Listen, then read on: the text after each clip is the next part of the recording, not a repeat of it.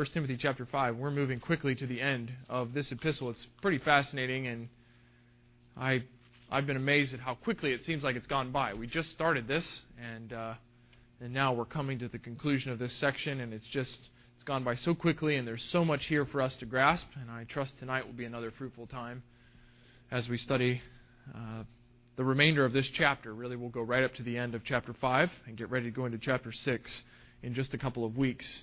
Whether that's David or myself is yet to be determined.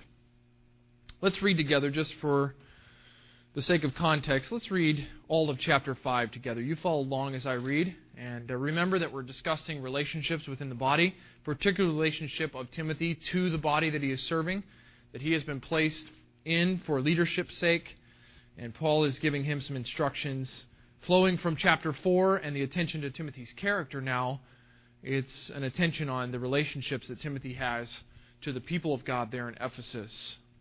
Do not rebuke an older man, verse 1 says in chapter 5, but encourage him as you would a father, younger men as brothers, older women as mothers, younger women as sisters in all purity. Honor widows who are truly widows. But if a widow has children or grandchildren, let them first learn to show godliness to their own household and to make some return to their parents for this is pleasing in the sight of God. She who is truly a widow, left all alone, has set her hope on God and continues in supplications and prayers night and day. But she who is self indulgent is dead even while she lives. Command these things as well, so that they may be without reproach. But if anyone does not provide for his relatives, and especially for members of his household, he has denied the faith and is worse than an unbeliever. Verse 9. Let a widow be enrolled or enlisted if she is not less than sixty years of age, having been the wife of one husband, and having a reputation for good works.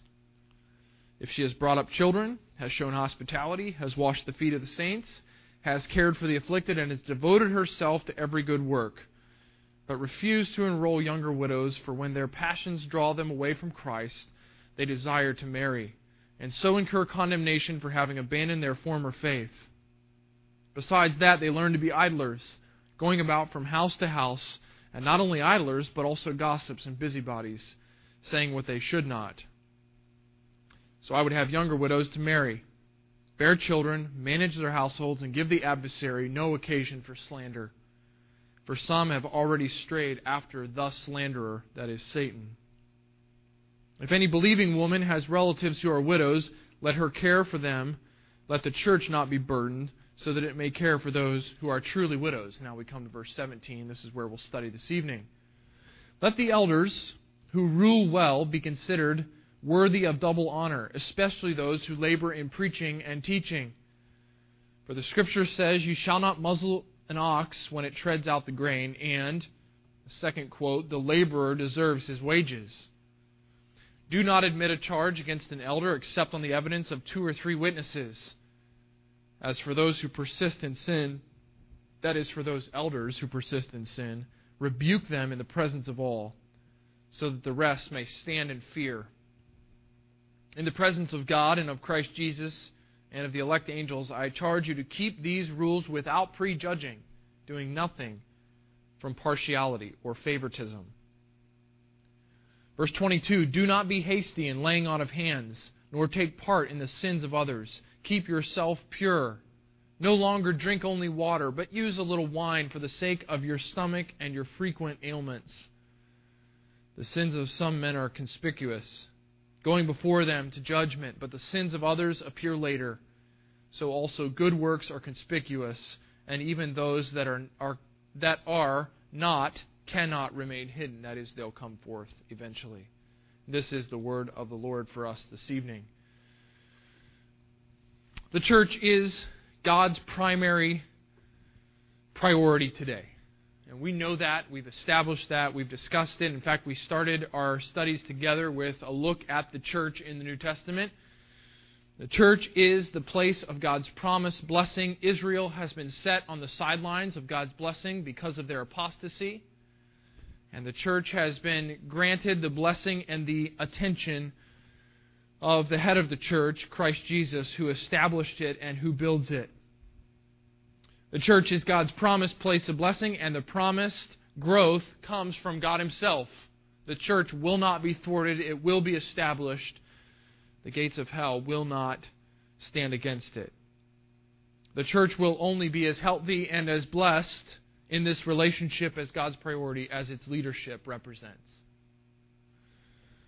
And this is really kind of a no brainer, but leadership within the local church has fallen on hard times. Leadership has been minimized. The world standards have been used to establish leadership within the church. The corporate American standard has been used for the expectations of those who are placed in church leadership so that pastors are CEOs rather than shepherds. They are not builders who are giving themselves to the ministry of equipping the saints for the work of the ministry, but they are managing large corporations with a year end review for the sake of seeing how successful they have been that year in ministry. And leadership is crucial. Qualified and identified elders, and that is plural in verse 17, qualified and identified, qualified in chapter 3, verses 1 to 6, identified by the church, the body, they are needed and the relationship to them from Timothy must be appropriate. He is to approach them properly. He is to lay an example before the body, the church, for its relationship to the elders who provide leadership over her. Now, this is a long section, and I'm a little bit intimidated by the length of what we have here from the Apostle Paul's pen. But I think we can divide this section, if we're careful tonight, we can divide it into three principles that will guide us. There are three principles that really jump out of this paragraph that will guide us in our understanding, in our expectation, and in our relationship to the leadership that God has ordained over the church. Elders. We looked in review last week to see that all the way from 5 verse 1, and we read it tonight, all the way through chapter 6, really in verse 2, we should have concluded our reading through chapter 6, verse 2. We are talking about relationships. Specifically, the last two weeks we've looked at the relationship of the church to widows. Now we've turned a corner and we'll look at the relationship of the church to its elders, and then finally we'll conclude with the relationship of slaves within the church to their masters? How was the church to relate to having slave and master relationships represented within the same body? Which is vitally important for us. We live in a culture where that particular section is crucial to our understanding. How will we deal with workers and employers, employees and employers within the same body? And so that's what we'll conclude with in chapter 6. But for tonight, we'll look at and examine these three principles that will guide us in the relationship of the church to its elders. Okay? There are three principles. Here they are, very quickly. Honor elders appropriately. Honor them appropriately. Verses 17 and 18. Discipline them fairly. Verses 19 and 21, or 19 to 21. And then appoint them cautiously honor them appropriately, discipline them fairly, and then appoint them cautiously. Or carefully, maybe is a better word. Be careful in the appointment of elders. Let's begin then with honor them appropriately. And it flows directly out of the concepts we find in verses 17 to 18. Let the elders who rule well be considered worthy of double honor, especially of those who labor, or especially those who labor in preaching and teaching. For the Scripture says, You shall not muzzle an ox when it treads out the grain, and the laborer deserves his wages. Double honor is the honor that is due for those who give themselves as elders to the preaching and teaching ministry, specifically to the preaching and teaching ministry. Now, let's just get something out in the open. There's a large elephant in the room. I'm standing before you. This is what we call the, you know, the pay me text. Um, no one likes to come to this passage. I told my wife today, I dread 1 Corinthians 9 more than I dread this one because it's twice as long. and it has the same message. And yet, this is clear teaching. This is an expectation. And this is not my planned opportunity to bring any complaint in any way for what the Lord has done and what He has raised up here at Grace Church. This is being accomplished, and we are grateful for this being done. Here's the standard those who rule well, that is, manage well the church, and those who give themselves the management of the church being done well is further described by the ones who give themselves specifically to preaching and to teaching, to the labor in the word. You'll remember from chapter 3 in our study of the qualifications for elders that all elders must be apt, they must be able, they, they are responsible to be teachers of God's Word, right? That is not a specific role for a specific elder.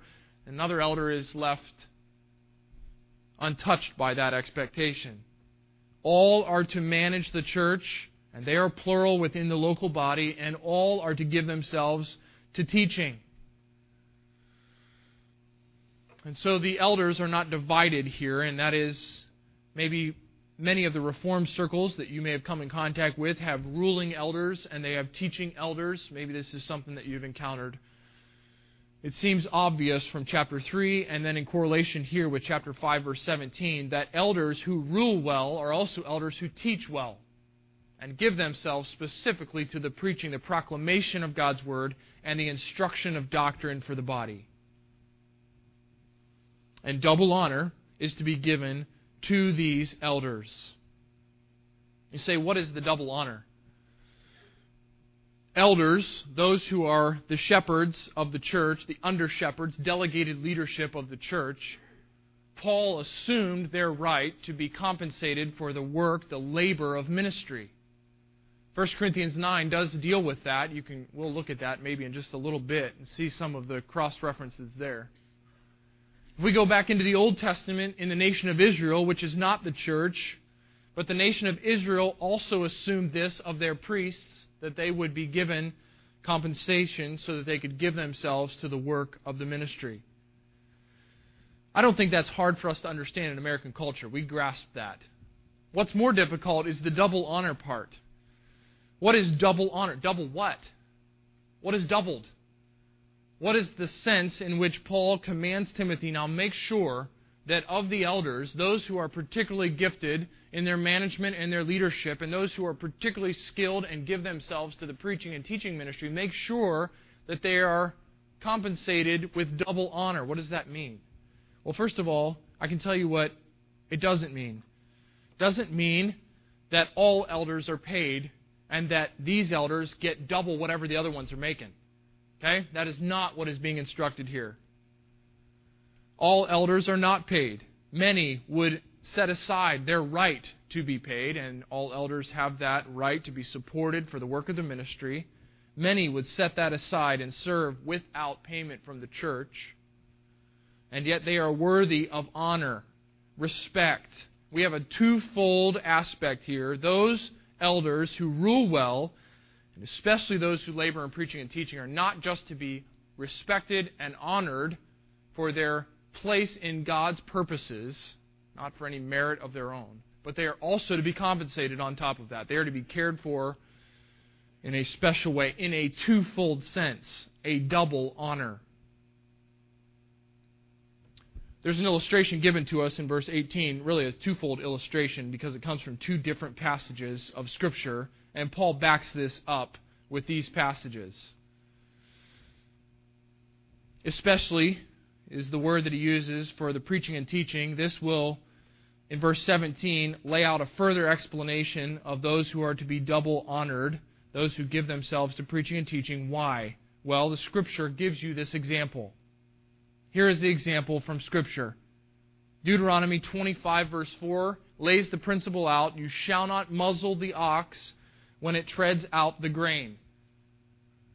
That is, the ox that's working so hard for you ought to be able to have a little food while he's working. Don't stick a muzzle on his nose. Let that guy eat something while he's going along doing the plow work for you. He's in his yoke, he's working hard, he's doing a fine job.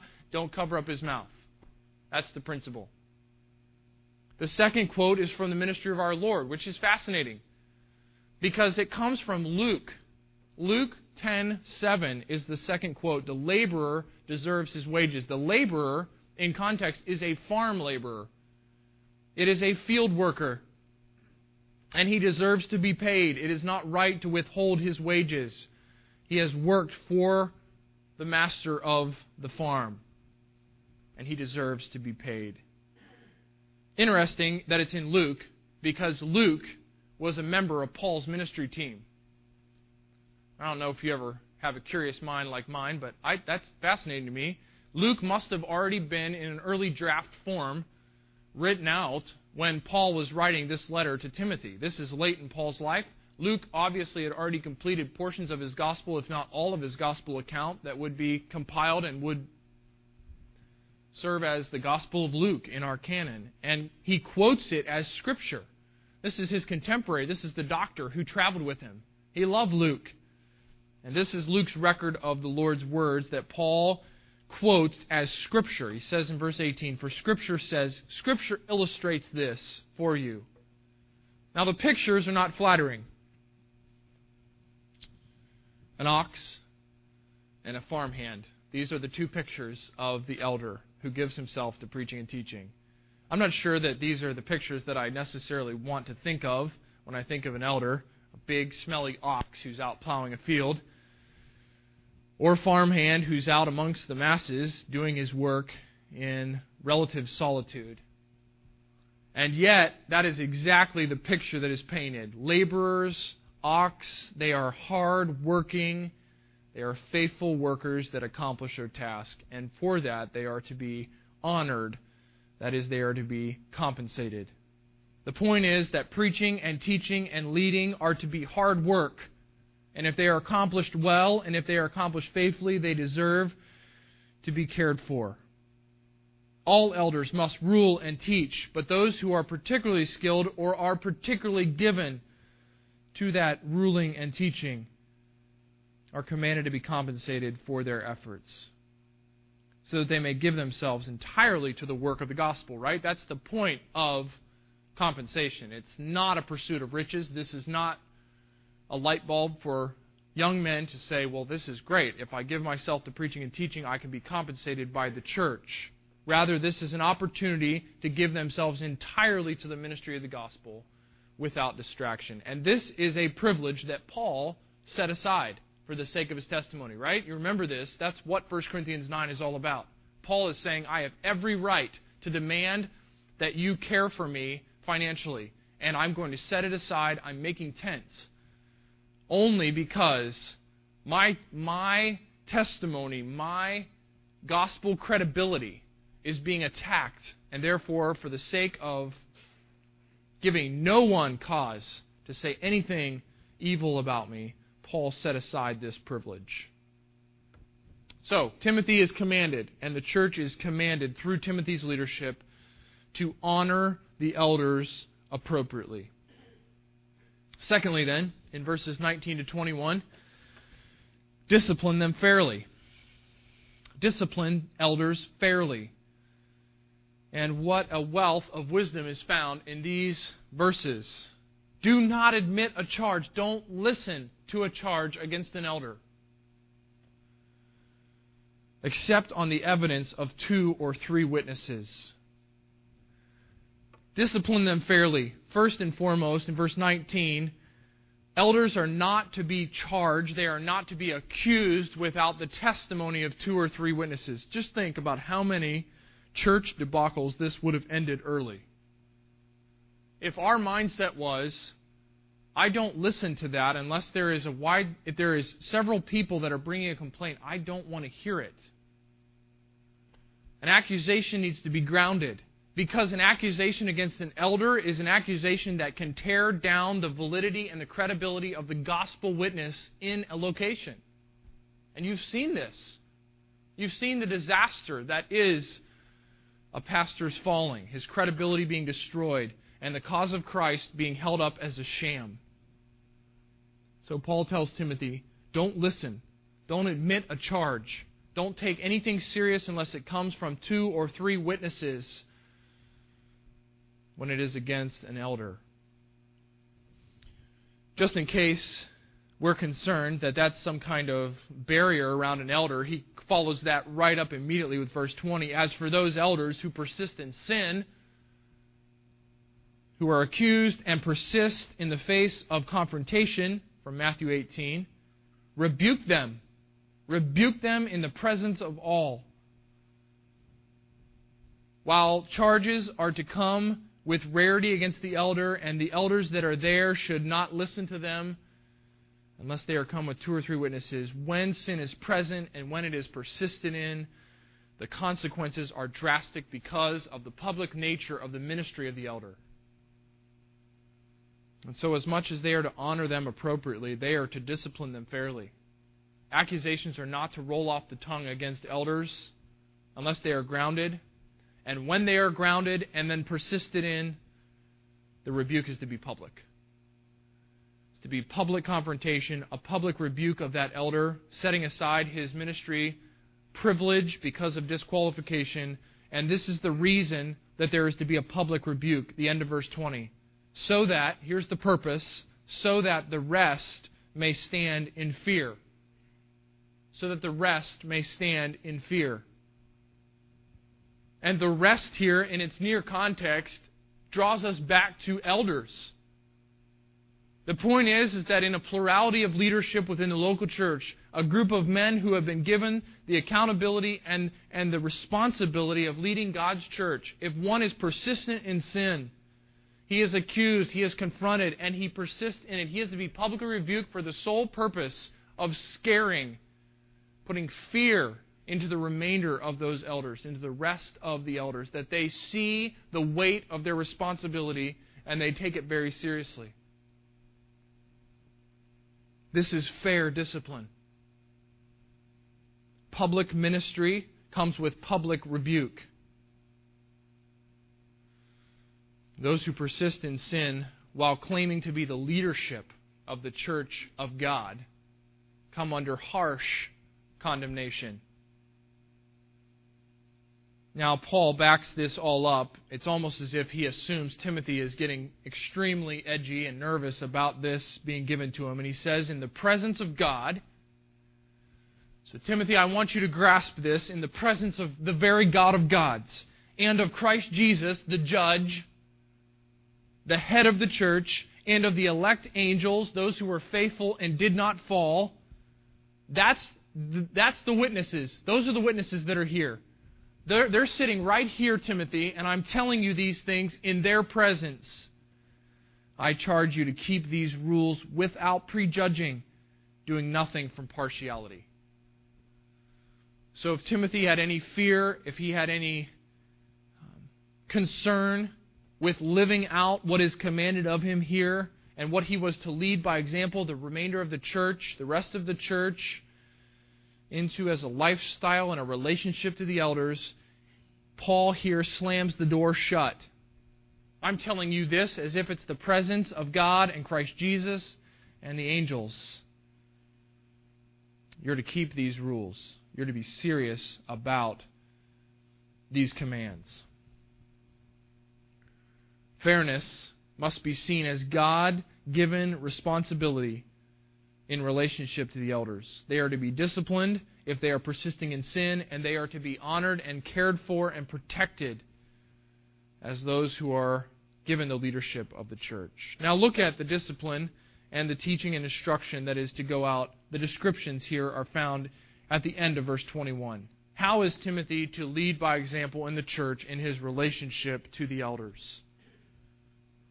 Well, he's to do it without prejudging and nothing from partiality. So, two negatives. First one is prejudice.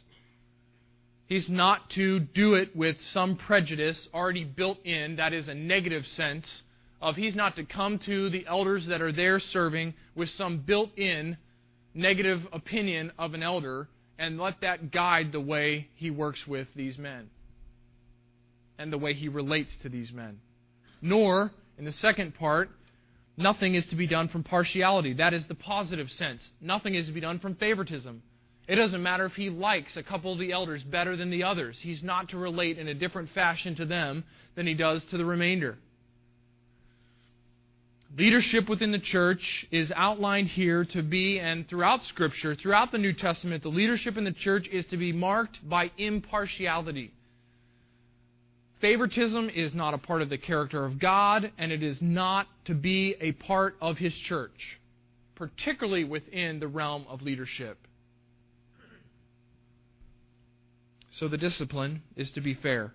There's to be the same hesitance to listen to accusation, whether the elder is one that he cares for in a special way or whether it is one that he has his suspicions about. Elders are to be rebuked publicly if they persist in sin, whether it's his best friend elder or whether it is the elder that he has had the least amount of interaction with. It is without prejudice and it is without favoritism that he is to live this out as if he stands in the very presence of God and Christ Jesus and the elect angels, those who did not fall. So, Timothy is given these principles honor the elders appropriately, discipline the elders fairly, and then finally, be careful. Appoint the elders cautiously. And this is where we'll finish up this evening. Appoint them cautiously. Verse 22 says, Do not be hasty in the laying on of hands, nor take part in the sins of others. Keep yourself pure. Now, there's been a lot of discussion about what is intended for us to be understanding here when we come to do not be hasty in the laying on of hands. But it's clear, it is clear from the pastoral epistles and even in 1 Timothy that the laying on of hands was what? What do we call that today? Starts with an R and ends with ordination or ordination. That would be ordination. It's the setting aside of an elder by the elders who are established within a ministry. It is the ordination of a man, it is the committing of a man to ministry. It is affirming that he has been gifted and called. It is affirming that the congregation has recognized him as qualified for eldership, and is the laying on of hands to publicly commit him to that ministry.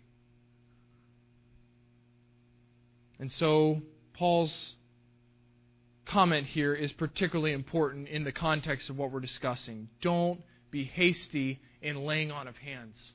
Don't quickly put your hands on someone, setting them aside publicly for the work of ministry. Appoint elders cautiously. Haste must not make waste with the appointment of elders. And there are clear reasons given to us why the appointment of elders should be cautious, why it should be slow, why it should be careful, why it should not be marked by hastiness.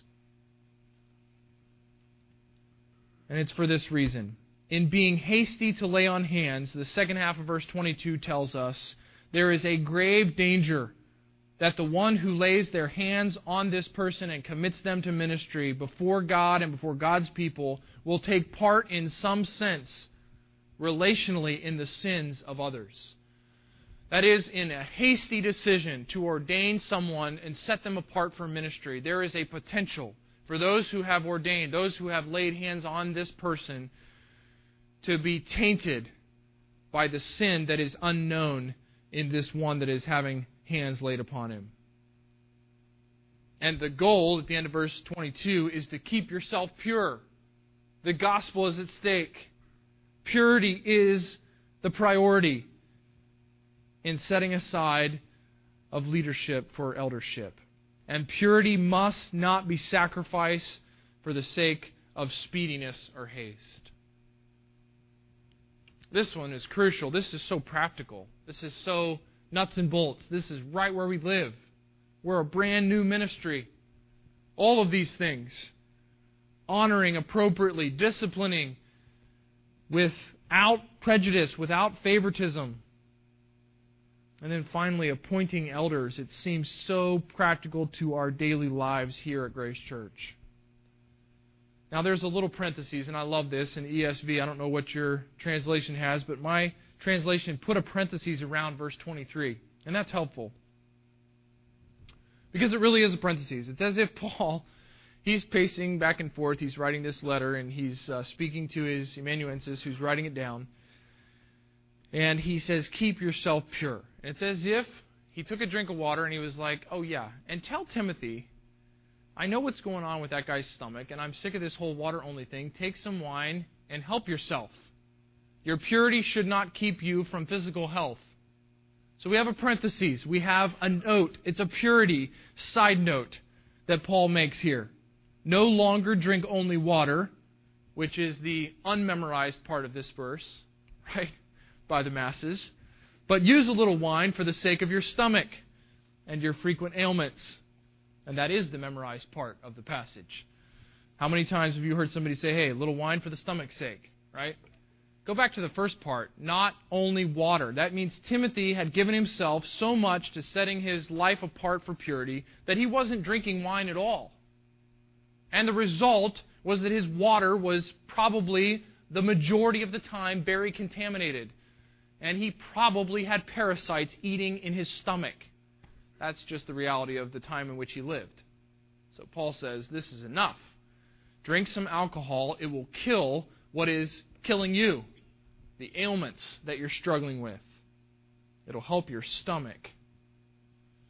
So he makes that purity side note, and there is not much to be made of that other than to say wine was the medicinal purpose. It was the medicinal purpose of wine that Paul is addressing here. Verse 24 then picks right back up on the theme. The parenthesis is over. Paul says, okay, now, now back to what I was talking about before in appointing elders cautiously because you are, you, are, you are in danger of being guilty of sins that you don't know about in these people. To put your hands on them and to have them make a mockery of the gospel will taint you as well. Here's further explanation. Verse 24. The sins of some men, some men are conspicuous, going before them to judgment. That is, they are external. They're out there. They're out in the public. But the sins of others appear later. They are not front and center. They are hidden sins. The flip side is equally true. So also good works in verse 25 are conspicuous. They're evident. They're seen. And even those good works that are not, that is, they're done in secret, cannot remain hidden. They can't stay in secret. Holiness, righteousness, good deeds will eventually be known. They will come out. We have amazing principle given to us here. The reason to be careful in the appointment of elders is that some sin is on the outside, it's on the surface, but there is other sin that is not on the surface. It's the iceberg principle, right? One tenth is above the water, nine tenths is below the water. What you see is only the little tiny tip of a massive iceberg underneath. Paul says some sin is up there on the surface and you can see it, but there are other sins that are hidden, and only time will reveal them. Time will establish whether someone is righteous in their character, whether God is at work in this person and in their, their lifestyle, as we see outlined for us in chapter 4, verses 11 to 16, and in the characteristics of 3 1 to 6. Or whether their life is sinful and wicked on the inside.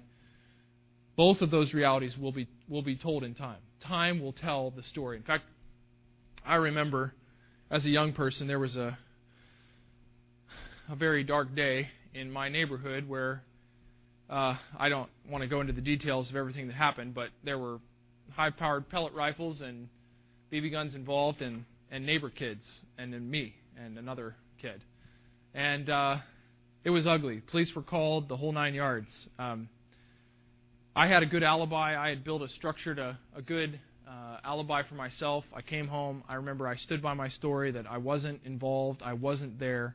And I'll never forget my dad. He had no reason, he had no proof to prove that I was lying. He just said to me in a very calm tone, he looked at me straight in the eyes and he said, Look at me. So I looked at him and he said, Time will tell. Time will tell. It was like the worst feeling I'd ever had in my life.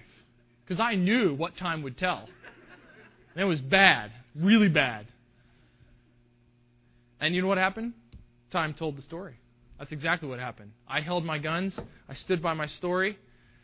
I was faithful to my sinfulness and my wickedness, but my buddy, who was with me, caved under the pressure.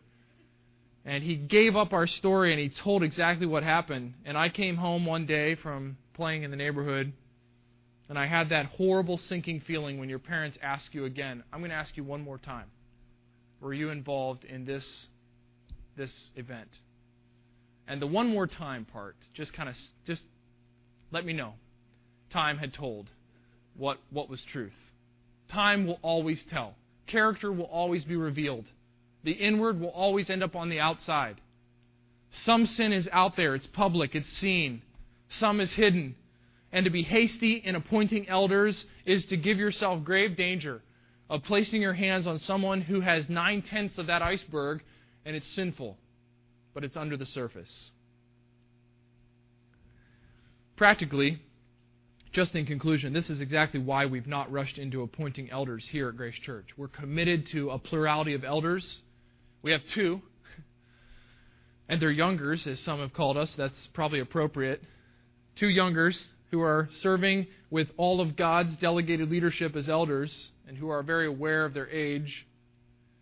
And yet we have not rushed in as much as we want to have more elders, as much as we want to have leadership that helps inform the structure and the, the purpose of our church. We've not rushed into it for this very passage. It takes time. It just takes time.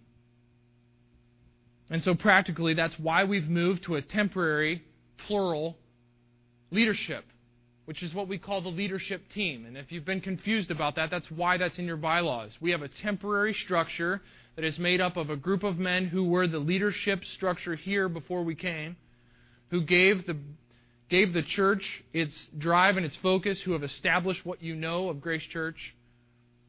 None of them are disqualified, and yet none of them, save David and myself, are elders either. That's temporary. It will change. Elders will be appointed. They will have hands laid on them. Deacons will be established. But we do not want to be hasty in those decisions because there is grave danger in hastiness. And you know as much as I do that one of the marks of youthfulness is desiring to be fast, to be hasty, to be in the sprint mode versus the marathon.